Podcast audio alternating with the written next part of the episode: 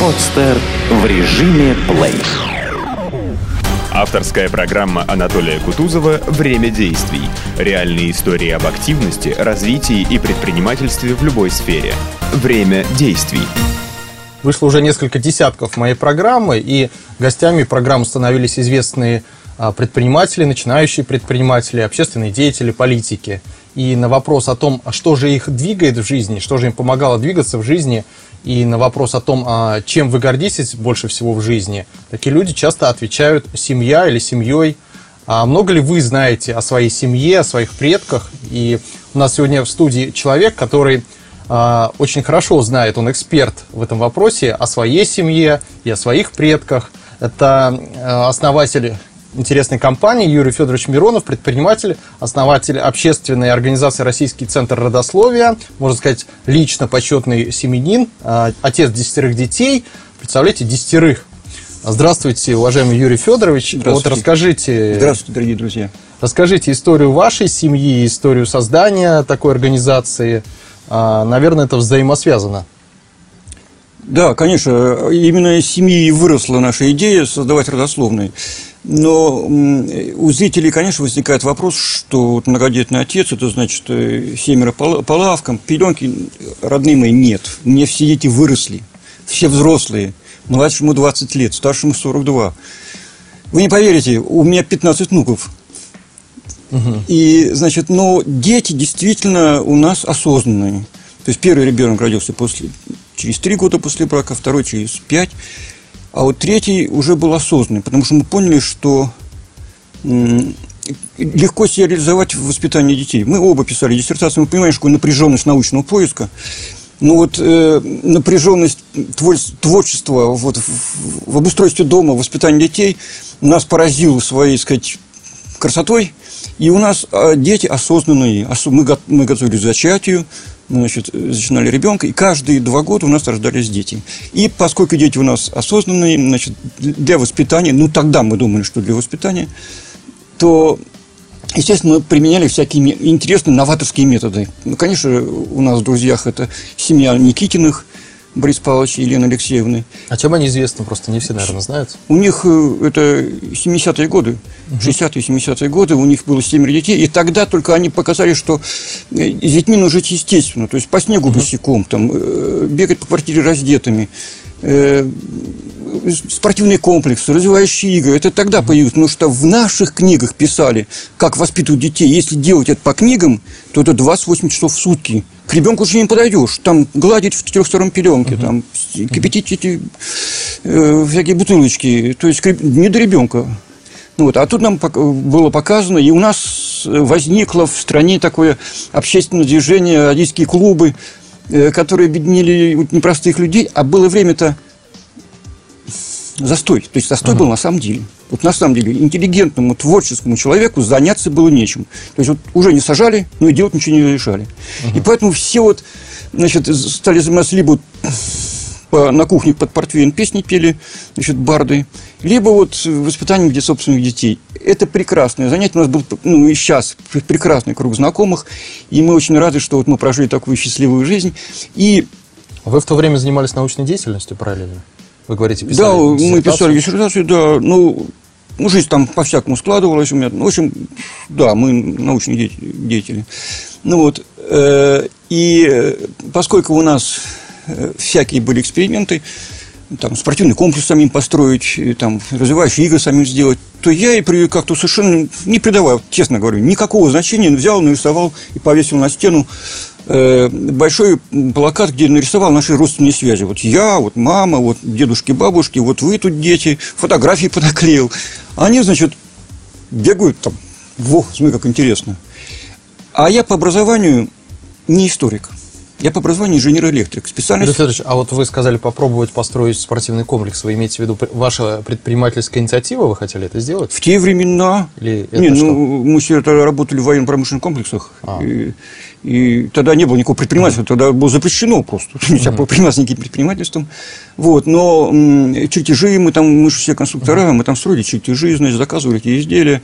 Э, там, э... Понятно. И вот 90-е годы, значит, детей у вас все больше, больше, больше. Как вы пришли к идее вот создания уже такой организации, компании? Рассказывал.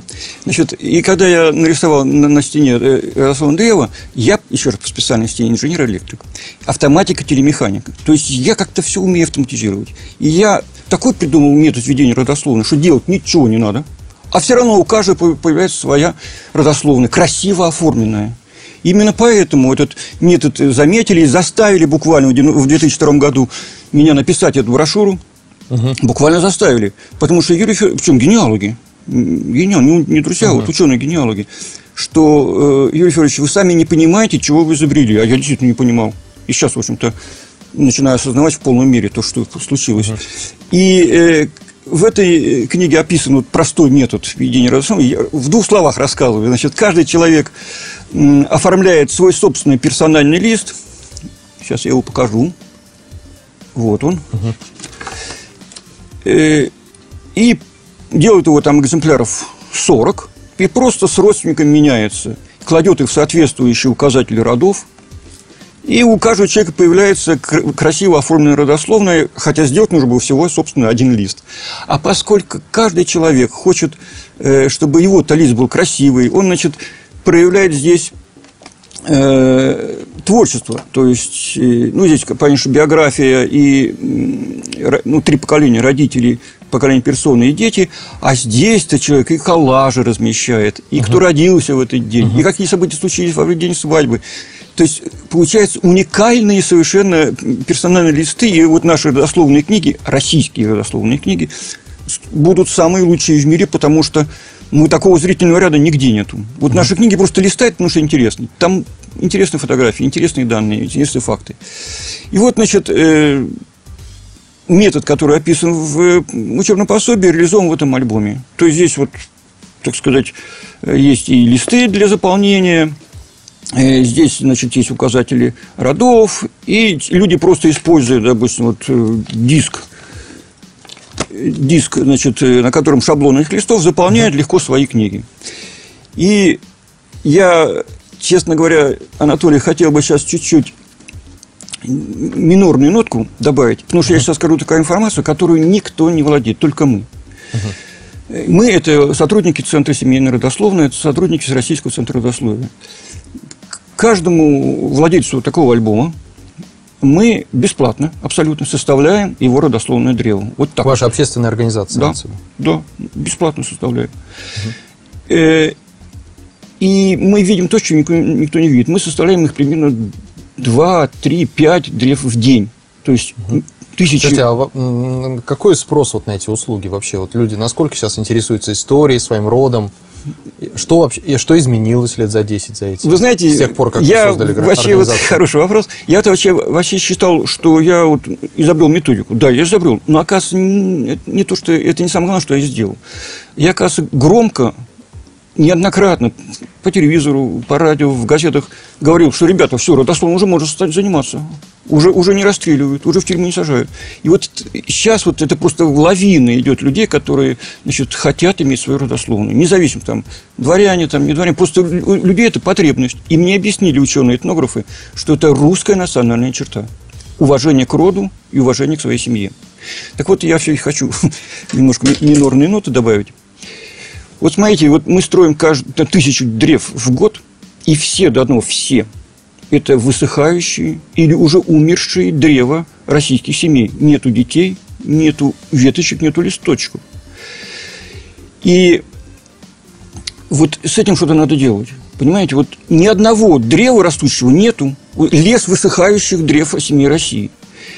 И мы, конечно, со слезами на глазах. То есть люди радуются, хорошо оформлено, значит, как красиво, а у нас слезы на глазах. И я это заметил, ну, меня приглашают там патриоты, например, выступать там вот на патриоты любят, чтобы там о родословии поговорили. И я говорю, вот, ребята, у вас тут 30 человек сидит. Сколько у вас на всех вместе детей? У вас у всех меньше, чем у меня одного. О каком патриотизме вообще можно говорить? Юрий Федорович, скажите, а вот э, удавалось ли, изучая историю обратившегося клиента, найти интересные корни когда-нибудь, ну, известных семей? То есть вышли на семью Меньшиковых, на царскую Вы знаете, семью вот Пушкина. прямо, конечно, ну, есть у нас там пару примеров, которые я ну, как бы не имею права рассказывать, но э, к родословию обращаются все-таки люди, которые помнят, знают, что у них какие-то есть родственники. Это вот однозначно. И вот им, да, удается доказать родство. Это вот стандартный пример. Почему?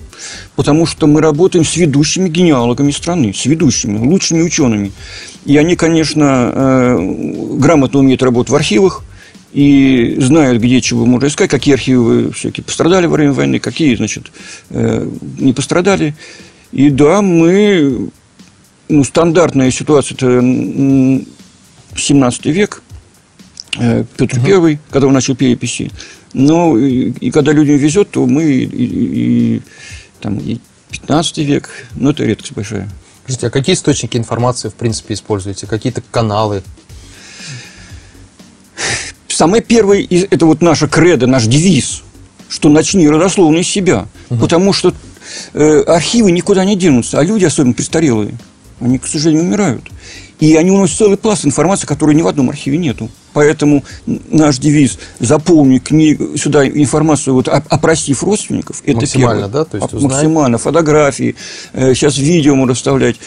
Ну, просто вот это самое главное. И в этом, собственно говоря, заключается подвиг а я-то говорю, что да, подвиг на самом деле самый, так сказать, гражданский подвиг заключается в том, что заключается в том, чтобы все это оформить, чтобы это было интересно смотреть внукам. Скажите, а с какими сложностями сталкиваетесь, развивая вот свое дело вот такое? Ну, Может быть, так, нехватка денег. Все сразу сложности выкладываете. Может быть, нехватка трудовых ресурсов. У нас программа об активности, об активных людях. Да вы знаете... О предприимчивости. Вы знаете... У вас очень интересный креативный бизнес. Да вы не говорите. Слушайте, смотрите, и ситуация такая. организация, и Вот я действительно счастливый человек. Почему? Потому что, во-первых, 10 детей – это просто великое счастье. У меня 8 семей созданы, дети создали. Представляете, что это вообще... Это такое uh-huh, счастье uh-huh. среди жить. А когда вот они выросли, мне дали в руки такое замечательное дело. Креативное, новое. И нам его не то чтобы... Оно очень большое. Вот у нас некоторые мои дети к нему подключились. Но это не значит, что мы работаем в одной команде. Это у нас у каждого свое направление. И угу. поэтому нам не то, чтобы не хватает ресурсов. Ну да, естественно, ресурсов не хватает. Но мы видим, что дело превышает наши вот семиминутные возможности. Мы, конечно, постепенно будем развиваться. Но, может быть, и сразу как-нибудь так развить это дело.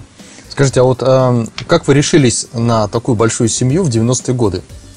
Когда происходили такие перемены в стране, и кризис был, и сейчас э, не все спокойно. Ну, вы немножечко сменили тему, я с удовольствием отвечу. Значит, некие не 90-е, а 70-е и 60-е. Вы знаете, в 92 году у меня родился 10, у нас с женой родился 10 сын. В 92 году. То есть у меня в 90-х годах было 8 несовершеннолетних детей на руках, а те, которые были совершеннолетние, студенты. И я вот не помню, чтобы вот там что-то такое было сверхъестественное. Ну, нормально, мы жили. Я почему такой вопрос задаю? Потому что, как бы, как правило, говорят, что люди, у которых большие семьи, а, и 90-е годы, да, это очень сложно же вырастить. Э, Я вам да. объясняю, не помню а этого. уж тем более создать дело. Сейчас не говорят, знаю. они могут завести одну семью, создать одного ребенка. Уж не, я не говорю про то, чтобы еще и бизнес параллельно запустить. Вот как вам удается это все совмещать? Э, значит, когда были дети маленькие, а это 80-е годы, 90-е, я и бизнесом там потихонечку занимался. Но я вообще был директором Дома культуры. Вот в 90-х годах был директором Дома культуры. Э, и там много было творчества, невероятное количество. А где-то вот в 2000 году, когда меня наградили ну, за эту книгу э, православная наша церковь наградила меня грамотой, я вот так уволился с директоров и стал, и стал заниматься только родословием. И, в общем-то, жена, конечно, была в шоке, как так можно было бросить такое дело я не жалею. Оно развивается, развивается, дело развивается, и все больше потребностей. Давайте послушаем звонок. Нам звонят а, Давайте. телезрители. Здравствуйте. Алло. Да, здравствуйте. А, здравствуйте, меня зовут Ольга, я коренная ленинградка. Очень приятно. Я бы хотела задать вопрос вашему гостю. Ну, во-первых, угу. хотела сказать, что очень приятно видеть сразу добрый, простой человек. Спасибо ему большое за то доброе дело, которое он совершает в своей жизни. И хотела задать вопрос. Э, у меня мама сирота.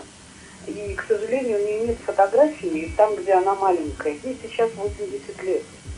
Она в свое время обращалась в Москву, письмо в Красный Крест писала, чтобы найти своих родственников. И пришел отрицательный ответ. Красный Крест ей ответил, что, к сожалению, ничем помочь вам не можем.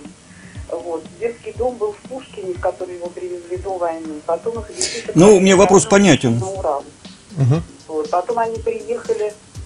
Ольга, а скажите, вопрос в том, как э, найти, да?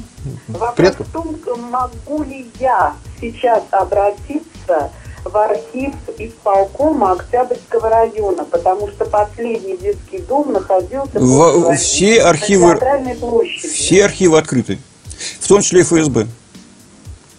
Все архивы открыты, но на самом деле, Ольга, я вам рекомендую все-таки позвонить нам прямо в офис, и мы вам подробно Спасибо, мы распишем. поняли вопрос. Это очень хороший вопрос, очень хороший, но он требует серьезного ответа. Сейчас я просто, ну, Ну, ну, это такой ну, вопрос, да, вот когда люди пытаются восстановить свои корни, наверное, тут И мы сюда, да, мы консультируем совершенно бесплатно, без никаких проблем. Скажите, а у нас как складывается рынок вот э, такой вот генеалогические деревья? Кто их делает? Есть еще компании, организации, кто этим занимается? Насколько просто вообще человеку, который находится в Нижневартовске, найти свои Ну, корни? во-первых, у нас интернет, у нас свой сайт, и мы обслуживаем всю Россию, и без проблем. Э, Во-вторых, э, фирмы, которые этим занимаются параллельно, ну, видимо, ниша открыта, то есть мы как бы не чувствуем там каких-то других фирм. Я бы, может быть, сейчас рассказал все-таки людям вот э, о том, из чего состоит родословно, буквально перечислил пред- предметы. Мне кажется, это людям будет интересно, потому что я всегда думал, что родословно – это древо. Оказывается, нет. Родословное – это шесть предметов. Я быстро их перечислил. Значит, первый предмет действительно это родословное древо, я показывал, да? Ну, оно будет побольше, побольше. У нас вот есть у Светланы Агапитовой нашей, значит, сейчас она э, по, защ- по защите детей, слово не могу выговорить. У нее вообще 1422 человека, вот древо там. Вот, но она давно этим Это занималась. ее родственников, предков? Да, это мы, она давно этим занималась. И просто когда она, она снимала передачу, она узнала, что мы этим занимаемся. Она говорит, и мне тоже сделайте красиво Наверное, нарисуйте». если сделать такое огромное дерево, то окажется, что вообще все родственники на Земле, да? Если углубиться на тысячи. Да, если это, это все зависит от э, желания. Может, по ширине, а кто-то углубляется. Конечно, конечно. Вот. Второй предмет, который с- родословный, это календарь памятных дат, календарь семейных памятных дат, э, где перечислены в хронологическом порядке даты, э, даты значит, а в генеалогии три даты у человека. Значит, родился, женился, умер. Значит, ну, мы добавляем то венчание, добавляем то крещение. Четвертый, третий предмет – это вот сама книга, где лежат персональные листы всех родственников. Ну, просто там написано их.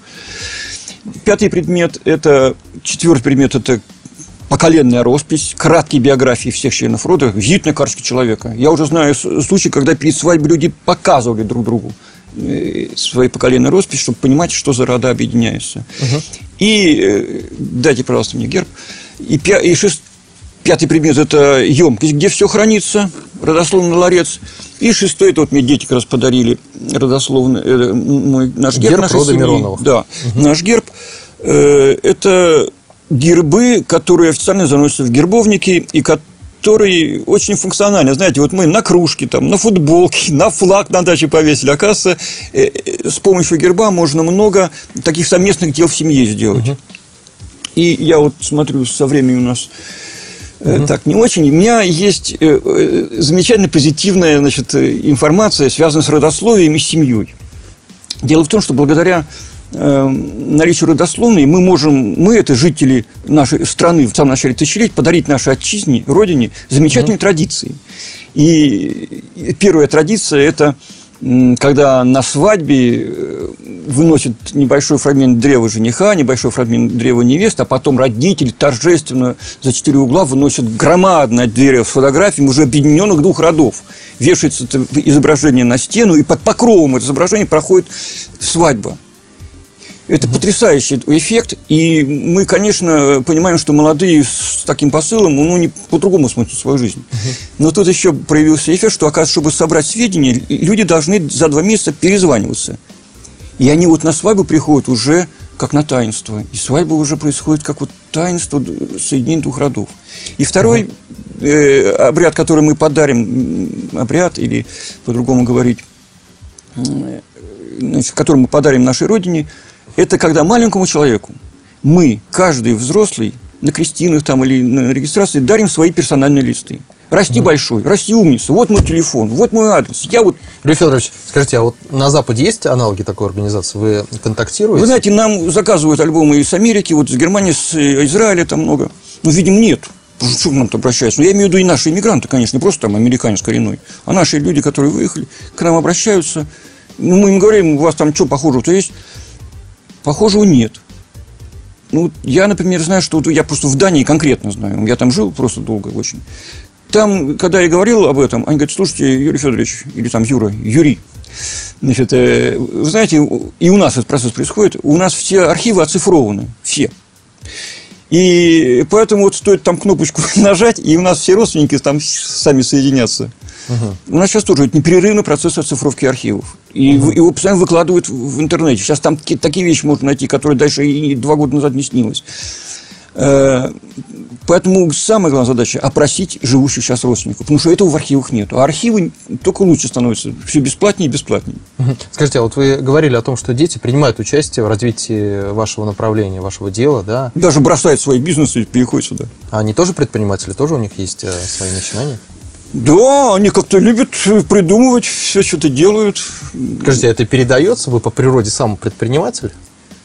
Вы знаете, я, честно говоря, считал, что я предприниматель всегда. А сейчас я выясняю, что все-таки я автор. Предприниматель это мне просто приходится этим заниматься, потому что рядом нету людей. Нет, я все-таки автор. То есть вот эту нишу, э, то, чем вы занимаетесь, это любимое дело, вы выбрали больше от сердца или от ума? От сердца?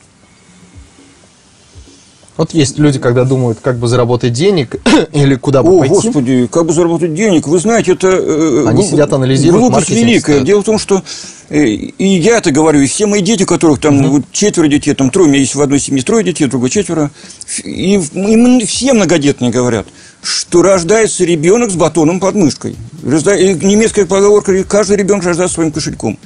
То есть э, всегда денег хватает. С каждым ребенком появляется лучшая квартира. Там, я не знаю. Вы знаете, сколько у нас новых иномарок вообще в семье? Я даже не могу сосчитать.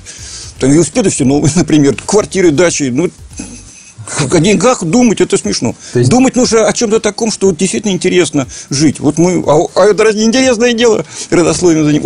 Мы укореняем культуру родословия в российской семье. Скажите, а вот э, какие направления, как вам кажется, для молодого предпринимателя сейчас особенно перспективные в области развития? По родословию? А, ну, вообще в целом. Может быть, по, род... по родословию, кстати, вы говорите, что компания ну, малая. Если нет, в целом, я понял только одну вещь. Очень выгодно развивать услуги. Вот не, вот понимаете, вот сколько стоит альбом, понятно, а сколько стоит услуга, никто не понимает. И она зависит только от, креатив, от креативности того человека, который эту услугу оформляет.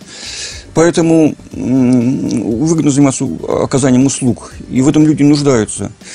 И, и знаете, сейчас вот такая ситуация, это было написано на сайтах э, Германии, но она у нас это уже проявляется. Кризис подарков. Вот не знаю, что подарить человеку, а подарить альбом, да еще оформленный, да еще услугу где-то мудрее, вот там, или герб.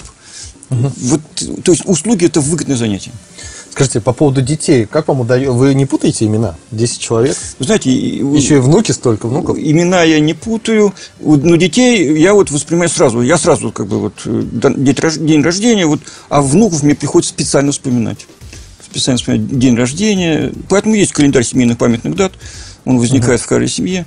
И, но вы знаете, что такое внуки? Это ведь это, это такая радость, потому что они маленькие, бегают, а ты за них не отвечаешь. То есть он побаловался с ним, и он там ушел в семью. То есть внуки это гораздо, как бы сказать... Я, наконец, ну, радуюсь вот детям вот непосредственно, потому что когда я так с ними балуюсь, там, со своими детьми, то мне все время сидела голова, а сейчас нужно уже обед пора готовить, сейчас мне нужно там что-то еще делать, там, куда-то и ходить, что-то там пойти, то есть, а, потом, а тут просто чистая радость.